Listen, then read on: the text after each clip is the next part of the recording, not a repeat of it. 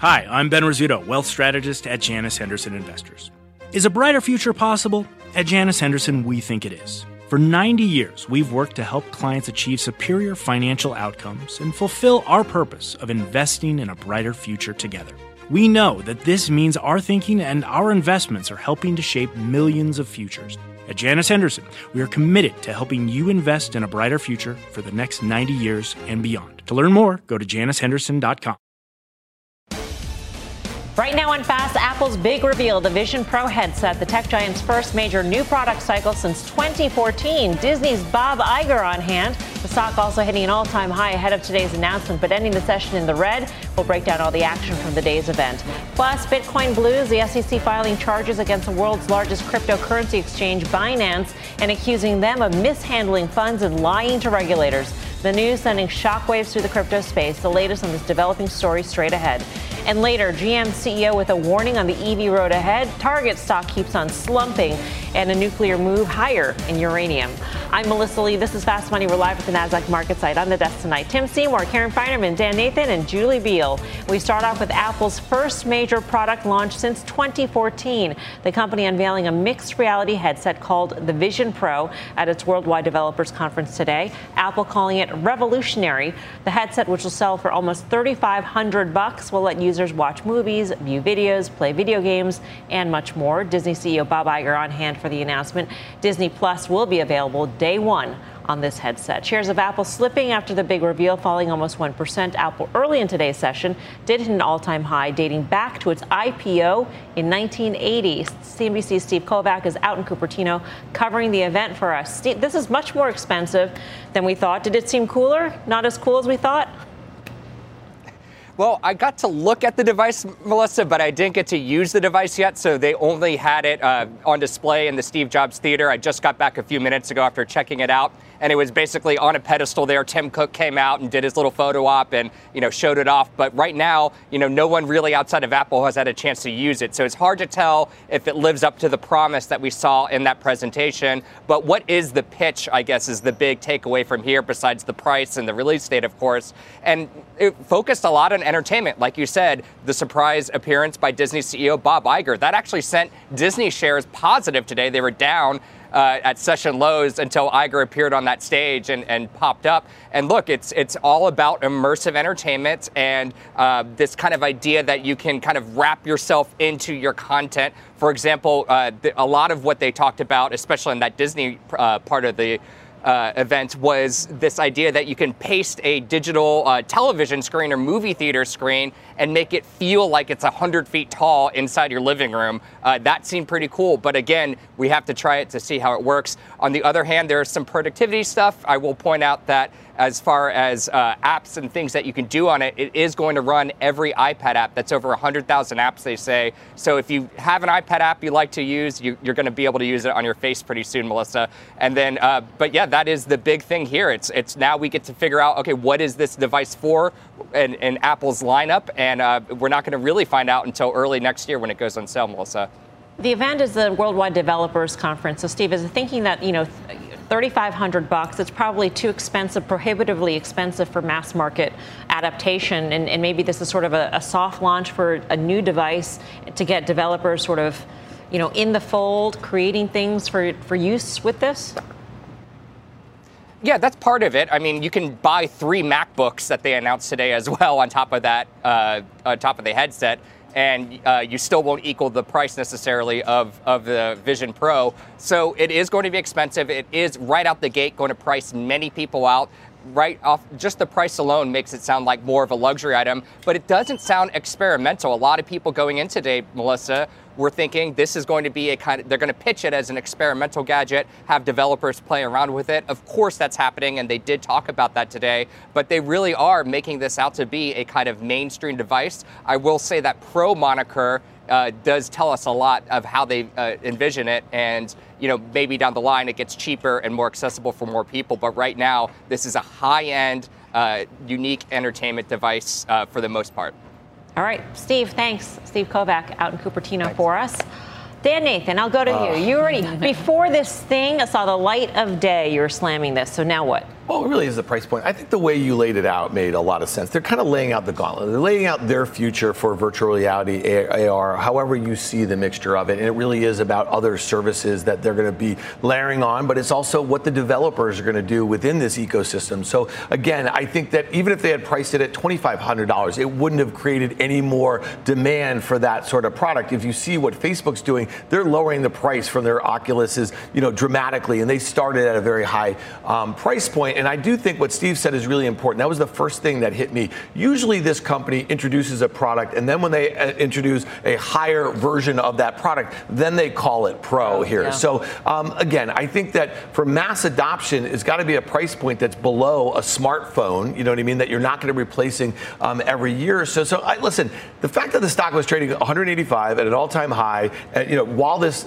this uh, event was going on, and then it sold off, it kind of reminded us of the olden days where people got really excited excited about what new phone. They used to introduce the new phones at WWDC. So to me, again, um, you know, it's a vision for their future. This is going to be a huge platform for them, but just not right now.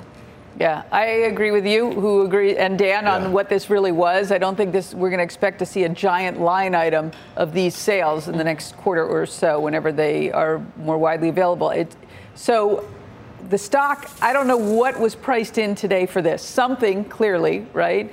And when it came out with the price, then the stock price actually started to get hit. Um, so, you know, it's expensive here. I actually sold some app, upside Apple calls today. I just feel like a lot of hype priced in, you know, buy the rumor, sell the news, as you said. And I don't know. This is a hardware thing with software attached. So, what's the right multiple for this? I don't know. But as I said, I don't think the revenue line will be huge. So, at the moment, nothing's changed. I do wonder is this a positive or negative for Meta?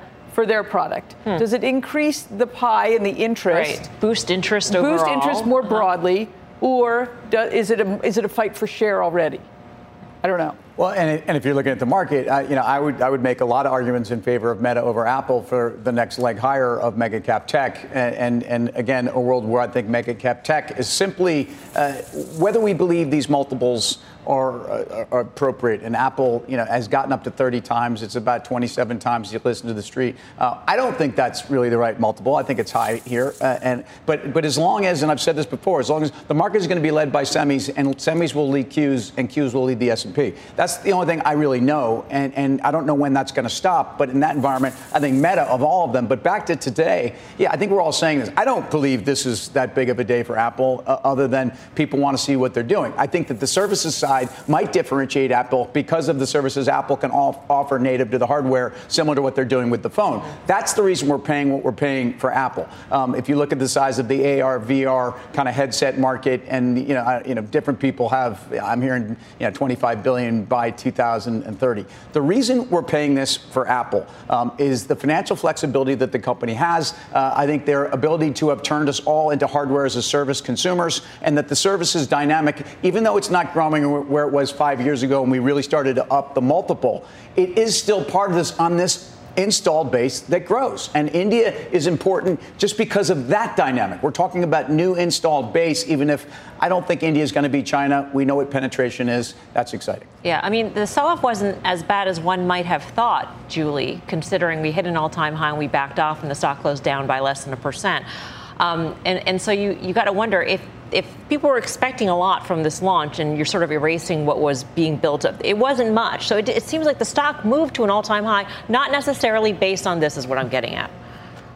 Yeah, I think it's more clarity on what the what the strategy is for this product. It was such a vague, unclear product, and it for me, when I think about it, it's not about selling the headsets, it's about the App Store because that's where they make so much money. And so it's incumbent on them to really figure out how to get developers super excited to be developing products so that they can continue to take their 30% easy peasy without necessarily having to go after their own margins. The thing that's a little bit tricky about this is think about the watch, right? The watch took a really long time to find its footing. And when it first came out, I don't think we would have guessed how much health would be attached to it. And I think it's a little bit the case here too, where we launched this product, we're not exactly sure what its best use case is. We're going to leave it kind of broad and open, but I think it'll eventually take its footing. But I think it's going to take a really long time, specifically with this product.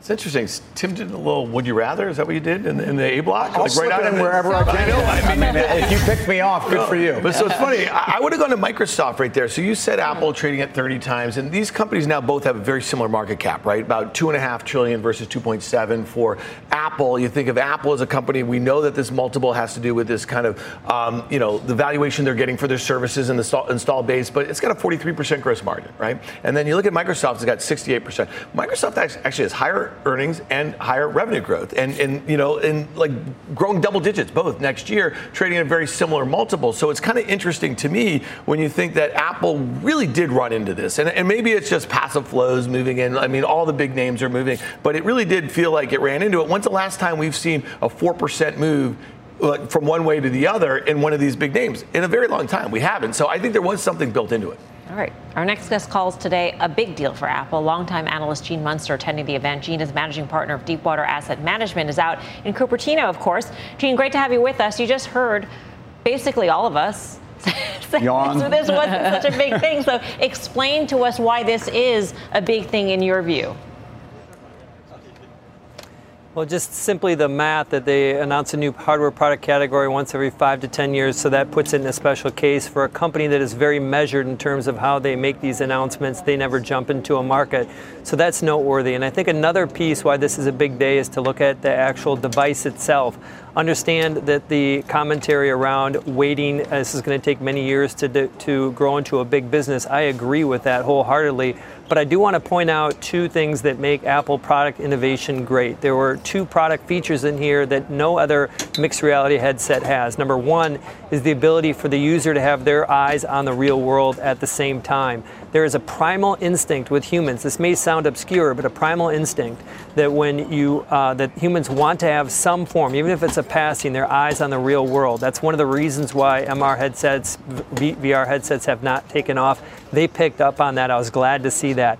Second is gestures and uh, eyes are what is the, the controlled interface for this. Uh, that's important so you don't have to have complicated ways of interacting with these devices. This is important. Ultimately, it will take time for the use cases to form. Uh, but they are off to a great start when it comes to the technology piece. The price is prohibitive, all of that's true, but you just need to take a step back, look at the bigger picture here. Our collective lives are going to have a, a, kind of a spectrum of devices we're going to use, and I, I believe eventually 10% of Apple's revenue is going to come from this wearable. Hey, Gene, it's Karen. Thanks for being on. So, just how do you think this $3,500 price, we all talk about that's going to really shut almost everyone out of the market? How do you see the evolution of this product and the price, let's say a year or two years out? What's a mass mar- mass-ish for them market for this? I think it's below $1,000. It's a light year away from where we're at today. And I would also add that I think that there's going to be a family of products around here. We are hyper focused on this announcement today, but Tim Cook has long talked about the power of augmented reality. This is not augmented reality. This is a step before it. Augmented reality is uh, more like uh, more or less glasses. But to answer your question, Karen, I think it's sub thousand dollars, seven hundred actually is I think where it starts to get mainstream. And if you're going to ask me what year we're going to get to that, it's probably 2000, probably five years from now, 2028. So we're we're many years out. The good news is that a little of this is priced in. Investors are going to be uh, wait and see approach. A little of it's priced in, and there is optionality as we start to see a family of products come out. The price comes down. I think it gives room for Apple investors to get more excited about what the segment can do. The other big thing that happened today, Gene, of course, is Apple hitting an all time high. So, how do you think about the valuation here given what you've seen today? So I, I, think that there's a shift in how investors are viewing the Apple Store. This is not about how many iPhones they're selling in a quarter. It's about the active base. We've seen that trend in the stock over the last six months.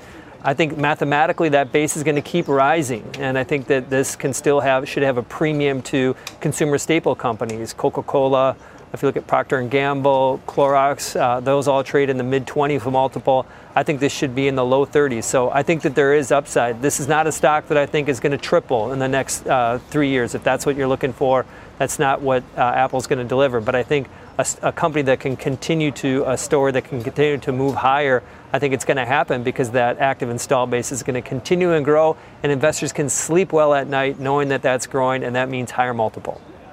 Gene, always great to see you. Thank you. Gene Thank Munster. You. So, in talking about valuation, you compared it uh, to Clorox. To, to Clorox, I love that. To, to, yeah. to, diaper maker, to toilet paper yeah. maker. To, I mean, you name it. Tim, what do you think of that? Well, he's he's going right to the consumer product space, and Clorox maybe not, and maybe not Pampers or or Charmin, but but certainly if you think about consumer products that become somewhat ubiquitous and are more staples like, um, for sure. And, and, I think that's where we've gotten to. Or we certainly don't call it a tech company; we call it a a, a consumer company in some way. What are you paying for that? I, look, of course, a premium. And again, I get back to their ability right now with their balance sheet to buy back shares and to actually, and none of this adjusted EBITDA garbage. They're real. It's U.S. GAAP. What they're doing is real. Uh, they were able to financial leverage when, when rates were at zero was smart. Um, that's why you own Apple, because in addition to everything else, I think actually it's, it is like owning a, a, a T bill in the tech space. All right, meantime, the Fed's next few moves up for debate following last week's stronger than expected jobs report. Traders now betting on a pause this month and then a hike in July. Steve Liesman joins us. The latest expectations for the Fed. Steve, how are they looking? They're changing, uh, Melissa. The pause or skip in June, that remains priced in. But the reaction to the big upside surprise in that Friday jobs report was to further price in a July hike and price out rate cuts by year end. Before the jobs report, Fed funds futures had seen at least one rate cut by December, putting the year end funds rate had been at 485. Now it's over 5%, suggesting markets now see the Fed holding at that level at least through year end. The result, the gap between where the Fed expects to be and where the market thinks the Fed is going to be, it's narrowed to uh, just about nothing. Had been as, as high as a, a, a full percentage point or 100 basis points last month. Now just 16 basis points. So never mind the gap, we might say. Uh, among the reasons for this change, obviously, economic data has been coming in stronger. Jobs, inflation has been more stubborn. And the Treasury, of course, is rebuilding its coffers after the debt ceiling debate. Some estimates they need to put a trillion dollars in bills out into the market. Meanwhile, uh, while a pause is priced in for June futures, place a 62% chance of a July hike out there. Uh, so the question is the extent to which stocks have, have been helped by expectations for rate cuts. Now they face a challenge from a Fed that's believed likely to keep rates above 5%, even when New Year's Day rolls around. Stocks giving back today. Maybe a little bit of what was gained because it could mean they have more Fed more on their radar. Melissa? Yeah. Um, Steve, I'm curious. You know, when you take a look a year out, um, where are markets pricing rates at that point? I'm just trying to figure out if, if the markets and the Fed okay. are also on the same page in terms of longer, you know, higher for longer also? No. Everybody's got cuts. When you say a year yeah. out, do you want to know what the futures price is, uh, what, in um, May of 24? Sure. That's what it's, you got? Yeah, that's good it's enough. Four, it's four, that's what I got. I got 433, and then for okay. year end 24, I got 345. And then I can tell you uh, what the Fed is, is, is, is looking for in terms of their median forecast. I believe it's in the threes for next year. Um, but yeah, everybody's got cuts built in. It's just, it had been this debate over this year versus next year, and that gap now has closed. Yeah. Hang on, I'll get you that uh, for next year. Fed funds rate, 4 3 for the end of the year. So a little bit of difference between the market, but 3 1 for 2025. That's the median right now. Of course, that far out, this stuff's going to yeah, move around a lot. Yep, sure does. Steve, thank you. Steve Liesman. Sure just trying to get at the notion of, you know, we can be on the same page as the Fed for the next couple of meetings, but when it comes to this narrative that things will turn south and the Fed will have to pivot, where are we on that? Julie, where are you on that? Yeah, I mean, I, I still think it's unrealistic to assume that there's going to be rate cuts unless something really bad happens because that last squeezing out that last bit of inflation from like 5 to 2%, which is the stated goal, that takes time and it's difficult. So I don't think that we should be hoping for that because that's very bad news for risk assets. Um, well, and I, I, think, yeah. Sorry, didn't mean to cut you off, Julie. Um, no, I, I, I agree as well. And I, I, think if I look at where that, that curve is, you know, again, we, we now have a, a little less than 100 out one year cuts. We had an ISM number, Karen was talking about this on our call, um, which is the second lowest ISM print we've had outside of some cartoonish numbers that don't count around COVID all the way back to the financial crisis. So the data is, is uh, on both manufacturing and then non manufacturing, which is the biggest part of our economy, doesn't look good. The labor market, I'm sure we debated this in, in mass last week, so I won't get into it. It's strong, but there are signs that you know you're seeing some weakening. Fed can't do anything here. They would lose so much credibility. They have to hold the course. Whether it's a pause in June, doesn't matter. Yeah, but no, the market's knowing what the next couple of moves are. I mean, that's upside, I think, in terms of planning. Yeah, it feels like we're melting up into it. And this has been a dangerous period if you're bearish or short over the last year and a half into these kind of earnings periods, which believe it or not. People like Danny. Yeah. Um, no, well, it worked out well last year because yeah. it came kind of predictable, right? Like estimates came down and companies didn't report as bad as expected. And then, you know, like it was a tradable thing. It's not working out great. Just for all of you people who read the headline here with the S&P in a new bull market up 20% off the October lows, that's not a playbook that worked particularly well until this time. Okay, so everything that these guys just said about the data weakening, the Fed's like has to stay resolute in what they're doing. And then I know we're going to talk about crude oil, but look at how crude traded today. Like crude traded today, like there is a global slowdown, despite the fact that we are seeing production cuts by the Saudis. So I think there's a lot of pieces. Like I get it. Like the, if you're just looking at the stock market, it feels like everything's pretty good, and we can deal with a 3.7% unemployment rate. This looks a lot like 74, 75. If, if you believe the Fed's not going to do what they have to do, and you actually saw equities rip into that. I also think that people believe that there's a major capex AI tech spending dynamic that's going on here, which I don't. You know, they've been spending this money for a long time. I don't think it's new.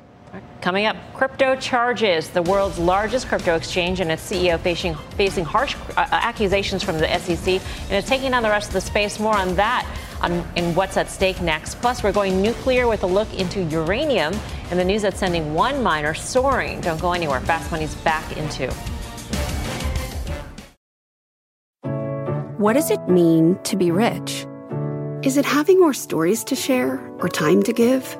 Is it being able to keep your loved ones close or travel somewhere far away? At Edward Jones, we believe the key to being rich is knowing what counts. Your dedicated financial advisor will take a comprehensive approach to your financial strategy to help support what truly matters to you. EdwardJones.com slash find your rich. Edward Jones, member SIPC. What's on the horizon for financial markets? At PGIM, it's a question that over 1,400 investment professionals relentlessly research in pursuit of your long term goals. Specialised across asset classes, but united in collaboration, our teams provide global and local expertise. Our investments shape tomorrow, today. Pursue your tomorrow with PGIM, a leading global asset manager. Welcome back to Fast Money. Crypto stocks crumbling today after the SEC slapped Binance and its founder with a litany of securities violations. Bitcoin also taking a tumble, falling to its lowest level since March. Christina Partsinevelos is here to break down the charges. Christina. Yeah, it's actually 13 charges from the SEC to be precise. Not only against the largest crypto exchange in the world, like you mentioned, but Binance co founder CZ, as he's known, and another company controlled by CZ. The U.S. regulator alleges Binance operated Binance.us as an illegal U.S. exchange selling unregistered securities and also commingled billions of dollars worth of user funds, sending them to another trading company also controlled by the co founder. In a blog post this afternoon, Binance assured customers assets were, quote, safe and secure. And then, quote, because Binance is not a U.S. exchange, the SEC's actions are limited in reach. So in this filing, the SEC claims that cryptocurrencies Cardano, Solana, and others are actually securities, indeed securities, so they should be regulated as such, which could leave implications for trading platforms like Robinhood as well as Coinbase. Coinbase, we know, selling off over 9%. It already received an SEC warning of enforcement action about two months ago, and shares fell, as did many in the crypto sphere today, like MicroStrategy, which holds a lot of Bitcoin on its books. books. And then lastly, the SEC isn't the only one going after Binance. In March, the U.S. regulator, regulator Commodity Futures Trading Commission, CFTC, alleged Binance and its founder knowingly offered unregistered crypto derivatives in the U.S. against federal law. Fight continues. No. Christina, thanks. Christina Partsinevelos. And do not miss SEC Chairman Gary Gensler on Squawk on the Street tomorrow. That's 9 a.m. Eastern Time right here on CNBC. He'll be asked, I'm sure, about all of this. Um, and it does seem increasingly that the SEC is very behind in terms of regulating this whole industry, which grew up around it, offshores, out of reach, and it did nothing until now. Dan. Yeah, I mean, Listen, I, if you talk to a lot of these people at the exchanges, they, they would welcome the regulation. They want to know what the rules are, right? And so, like, I think that is a huge issue. And it's a huge issue in, in the U.S particularly because there was a lot of innovation here and it seemed to have left and it's gone back to Asia and in other parts of Europe. And when you think about it, if you go to like look at the market cap of Bitcoin and Ethereum together, they're equal to the market cap of let's say a Meta. Okay, uh, all about wow. 700 uh, you know billion dollars or so. When, when you think about that, if you look at those two assets, however you want to describe them in regulatory terms or not, you'd say that there's 85 million or so crypto wallets globally. Okay, there's one Meta. We know that they have two or two and a half billion dollar, you know, or billion monthly active users, whatever. Like it seems like a logical place to put some money in. I know all of us have done that in the past, and you can see it as something that could be very early on, but it needs regulation. Just like every one of these technologies. Think about how much time we're spending around AI, about regulation. Sam Altman, the guy who runs OpenAI, is in front of Congress two weeks ago saying, please regulate us. So this industry needs regulation. I think it'll become a more investable asset. Karen? Yeah, it makes me think of GBTC, right, which is wants to become, uh, you know, an ETF, and and the premium actually discount now is enormous. It's near as wide as it's been, 44% today. I mean, that's a security that really should be regulated. They're they're begging for it, right? To be converted, and I, I don't really understand the argument to not let them be converted, but it's not surprising this is destabilizing for the space, right? He was sort of the, the one of the biggest guys yeah. left standing. He may still be standing after this if we don't have any jurisdiction or but you can see that it's sort of disrupting for a little bit. It's in what has been a pretty quiet, calm time in Bitcoin for the last yeah. few months I mean, and related. Recovery from Sam Bankman-Fried days yes. when we thought it was crypto winter for, forever. Yeah, I, I, think it's been remarkably, uh, you know, the lack of volatility in Bitcoin. I, in fact, if anything, the sell-off recently in Bitcoin, I think, is more related to Fed policy. Again, we've said this. Brian Kelly said this back in the day. If you think the Fed is done, you buy Bitcoin. And I think there were a lot of times we saw Bitcoin rallying on the back of that. Uh, greater regulation around Bitcoin is what the industry is calling for. You hear this from institutions. This would be good news, not bad news. There's a lot more fast money to come. Here's what's coming up next. Nuclear option. Lawmakers making moves in the space, and that's sending the metal soaring. So, how are the options pits playing this one? The trade you have to see. Plus, oil pumping higher after this weekend's OPEC meeting. So, what can you expect from the energy space? And for prices at the pump. You're watching Fast Money, live from the NASDAQ market site in Times Square. We're back right after this. You seek the key, but first, you must learn the ways of precision, craft, and performance with Acura's all-electric ZDX. With a premium Bang & Olufsen sound system up to a 313-mile range and a Type S variant with an estimated 500 horsepower, the ZDX is their most powerful SUV yet. Unlock the energy when you visit Acura.com to order yours today.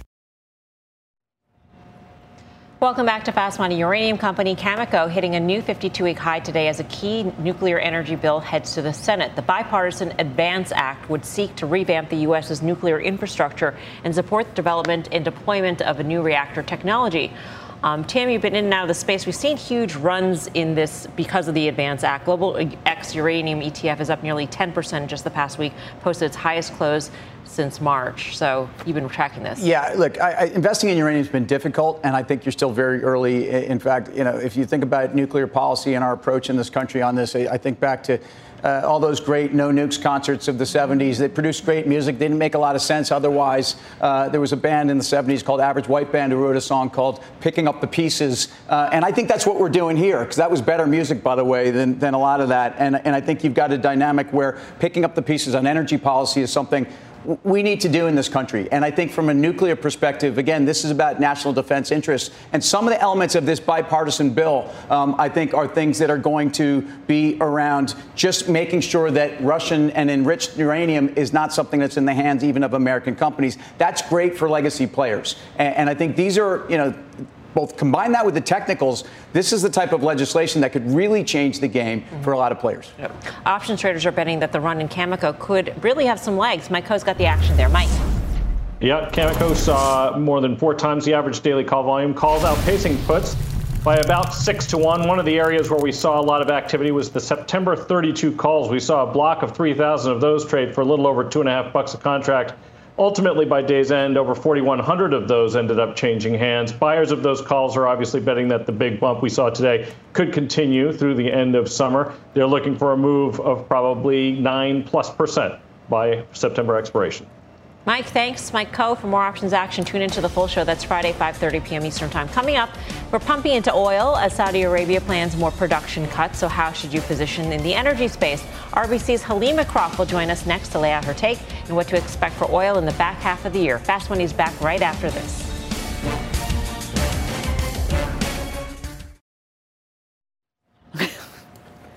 Welcome back to Fast Money. Stocks closing lower to kick off the week. The S&P briefly touching a nine-month high, but ending in the red. The Dow dropping 200 points to close near the lows of the day, and the Nasdaq down a tenth of a percent. Some weakness in the retail sector today. Target dropping another two percent to post its lowest close since August 2020. Dollar Tree, Dollar Gen also sinking. Even luxury retail LVMH uh, falling nearly 2%. Karen, what do you make of this continued pain? Yeah, for different reasons, obviously. I think this, you know, the discretionary, the lower spend for discretionary was really troubled. Walmart did okay, Target did not do okay, and some of the other ones as well. So it just tells you the low end is starting to feel a little bit stretched. On the high end, I think the slower opening of China is part of the problem there, and they've had a big run and maybe North America weakening a little bit too. We'll see if anything bounced back in May or June post the bank crisis and post the debt ceiling. But ugly day for retail. All right. Well, WTI and Brent crude hitting their highest levels in more than a month before pulling back at the close. The move comes after the latest OPEC Plus meeting where Saudi Arabia announced it will trim production by a million barrels a day starting next month. For more, let's bring in RBC's Helima Croft. She's also CNBC contributor. Helima, great to have you with us. You actually believe they will actually cut production, which has always been the, oh, they say they're going to cut, but they don't really cut.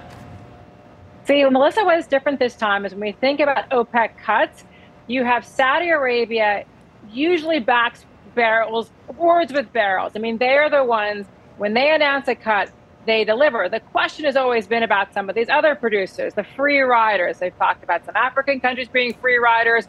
Russia has been a, a free rider as of late. What is important about the cut announced yesterday is it is a Saudi unilateral cut. So I think that gives us more confidence that Saudi Arabia will deliver on that million barrel a day cut starting in July. The question is, though, it's now a one month cut. Will they extend it for the remainder of the year if oil prices fail to rally significantly? Why do you think oil was not able to hold on to its gains then? Today? I, mean, I think there's still really strong concerns about demand. I think there are really strong concerns about you know the broader economy, you know, rate hikes. Some people are saying in the market, if Saudi Arabia has to do an additional million barrels a day of a cut, what does that mean about the demand outlook? Now, the Saudis were saying it's a precautionary move. They want to give more confidence to the market. But I think people are waiting to see, you know, how this cut pans out. And we are expecting a better back half of the year. We are expecting inventory draws. But right now, there still is significant concern about the demand outlook in the broader economy. Helima, the, you, you, seem to be very confident, and I, am going to listen to you because you're often right about the relationship within OPEC Plus between Saudi and Russia. Um, it seems to me that all the gains that at least have been kind of supply related around OPEC, uh, OPEC Plus, have been because they've been together, they've been unified. There's been there's been cohesion. So your point is that you think Saudi is is not worried about Russia, not worried about that relationship. I mean, that was a clear message that the Saudis delivered. Now, going into this meeting, there was some speculation that the Saudis would seek to take back market share in Asia. We've seen a significant surge of Russian barrels into India and China. Those barrels can no longer go to Europe because of sanctions. And so people were speculating that Saudi might want to get back their market share in that key region.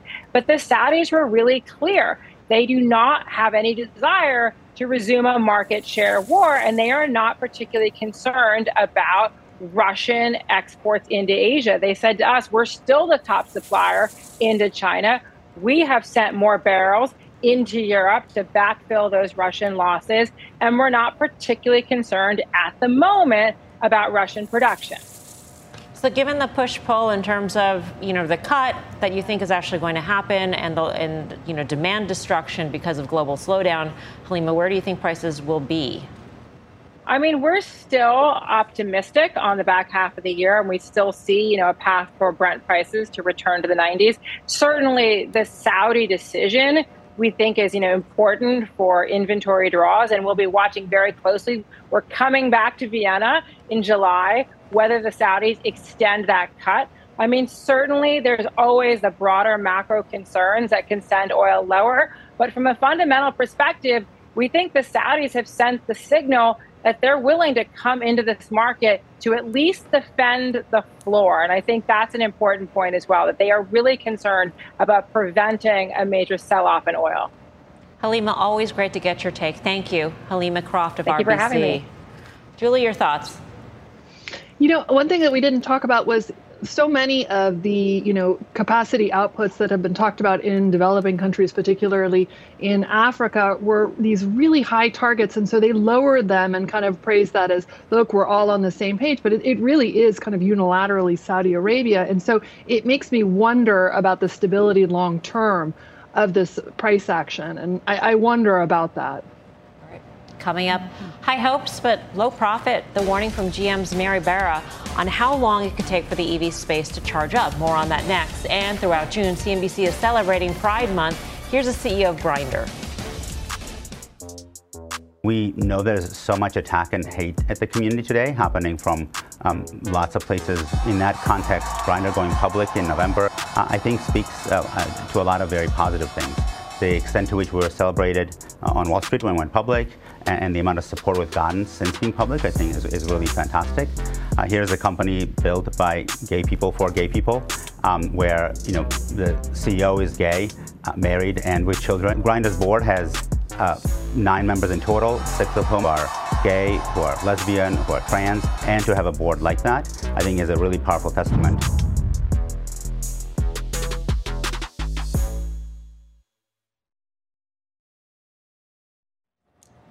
From Chewy to GameStop to Bed Bath & Beyond, my new CNBC documentary takes an in-depth look at the mysterious and sometimes controversial entrepreneur turned activist investor Ryan Cohen. Making of the Meme King premieres tomorrow, June 6, 10 p.m. Eastern Time, right here on CNBC.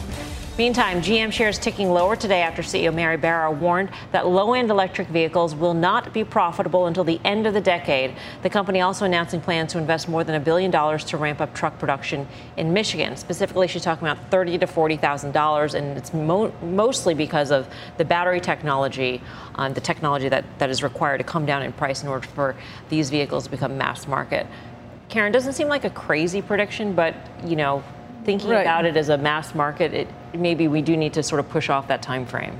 Well, it's unfortunate because they seem to be pushing off that time frame again and again, yeah. as whether it's production or whether it's an all-electric fleet, and now it's profitability. Um, also, interestingly, a billion dollars to um, for their ICE trucks, internal combustion engine, which is a huge moneymaker. Remember Adam Jonas saying he thought the evolution to EV would be a little slower than he had originally thought. That would that would help GM, but they got to get there anyway. It's yeah.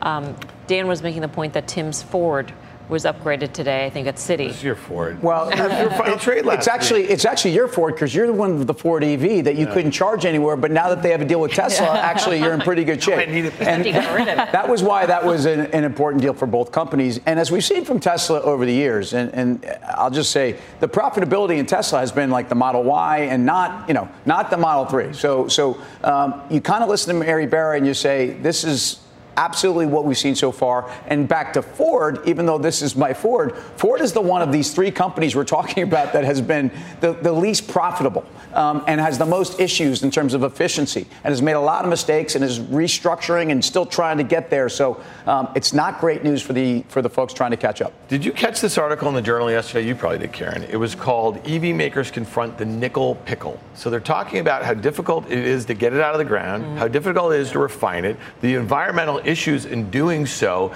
um, and the cost of doing so. And then it was talking about basically, and this really speaks to what you're talking about as a mass market vehicle.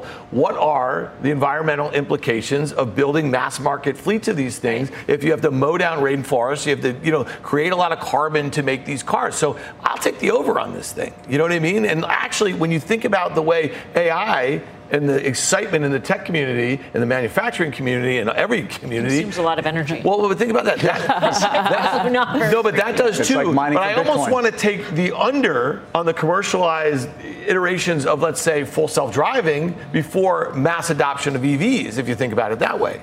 Can I ask a question? What is, Where did being in a pickle come from? Like, Mm. In a pickle. Oh, Well, yeah, you know pickle when you're eating a baseball. pickle? I don't you're a know. I'm just- pickle? It's not like pickle ball. See, nobody Yeah. knows. No one has a good answer to this question. New. I, being, ball. Maybe you look like a pickle when you're going back and Yes, forth between back first and and second base. But why is that a pickle? I don't know. I think pickles are delicious. though. Somebody- I love pickles. Uh, Julie, Somebody- I don't know if you have any thoughts on pickle, the derivation of pickle, or on the automakers. Well, look, think think about Tesla, right? Think like they released their first EV in 2008 and they didn't really have proper profitability until 2019. And they did that with a ton of really nice subsidies and handouts from the government. So it takes time to do that, particularly if you're building a car at a low price point. It's just really difficult. And if you think about how a lot of these automakers make money, a lot of it is being able to reuse the platforms that they had on different cars across. And you can't do that with an EV. You're really building everything from the ground up. So it makes sense that it takes a long time for profitability, but I understand everyone's impatience. It makes sense. Coming up from bearish to bullish, the chartmaster Carter Worth has a couple of names that may be turning around. The stock he's watching right now. Fast Money's back in two.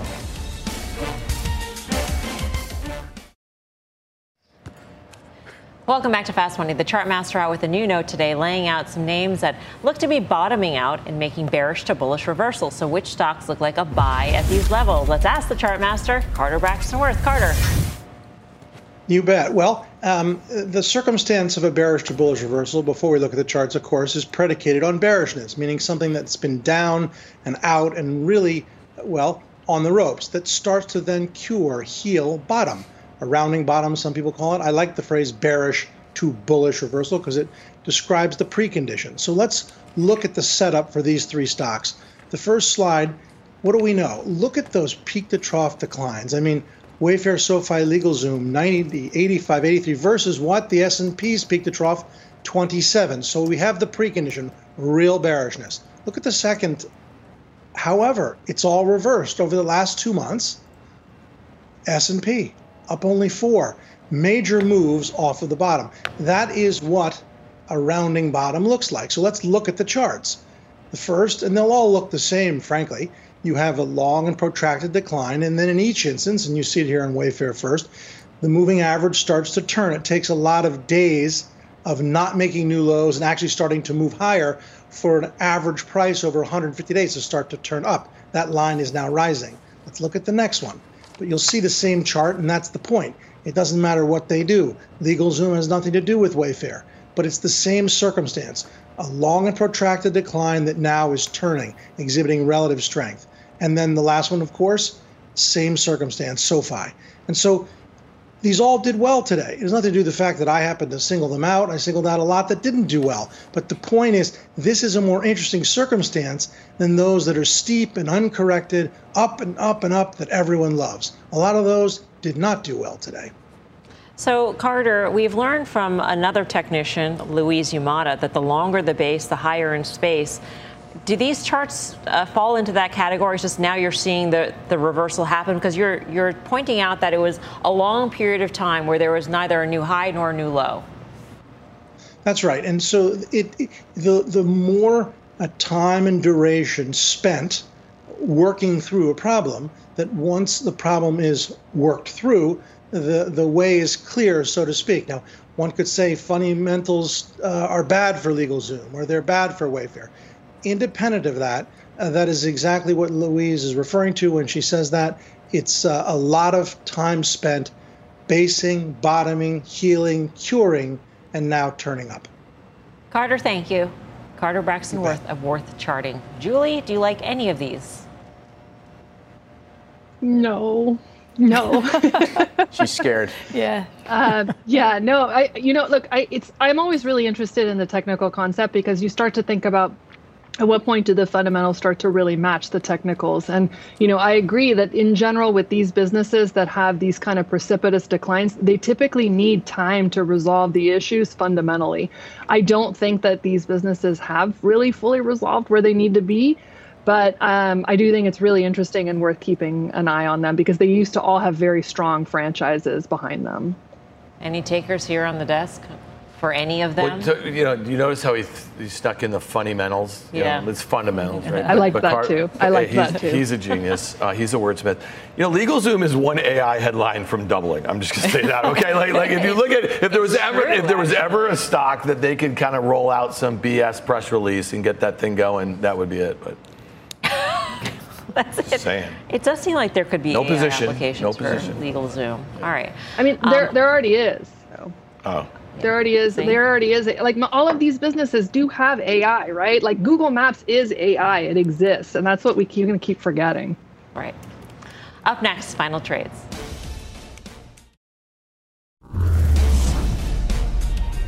Time for the final trade. Let's go around the horn. Julie Biel. Oh, we know I like healthcare. We know I like software. Certara is a nice business, really durable, and it's an oligopoly. Tim Seymour. CCJ, again, picking up the pieces, average white band. Got to listen to that one. They are doing that in nuclear. Karen Finerman. Yes. So, talked about Apple earlier today. I mean, I don't know what's going to happen in the short term with this new headset. So, nice run. Time to sell some upside calls. I feel like when the headset is available, Dan, you will still buy it. Just No. Yeah, you're such a gadget guy, Dan. But think about this. When Will you it put fit it on on your you? wall, Just kidding. who buys a $3,500 piece of electronics these days? You do. You always buy it, whatever's out. You'll XLE you'll would be a seller. XLE seller. thanks for watching. Fast Mad Money starts right now. All opinions expressed by the Fast Money participants are solely their opinions and do not reflect the opinions of CNBC, NBC Universal, their parent company, or affiliates, and may have been previously disseminated by them on television, radio, internet, or another medium. You should not treat any opinion expressed on this podcast as a specific inducement to make a particular investment or follow a particular strategy, but only as an expression of an opinion. Such opinions are based upon information the Fast Money participants consider reliable, but neither CNBC nor its affiliates and or subsidiaries warrant its completeness or accuracy, and it should not be relied upon as such. To view the full Fast Money disclaimer, please visit cnbc.com forward slash fast money disclaimer. This podcast is supported by FedEx. Dear small and medium businesses, no one wants happy customers more than you do.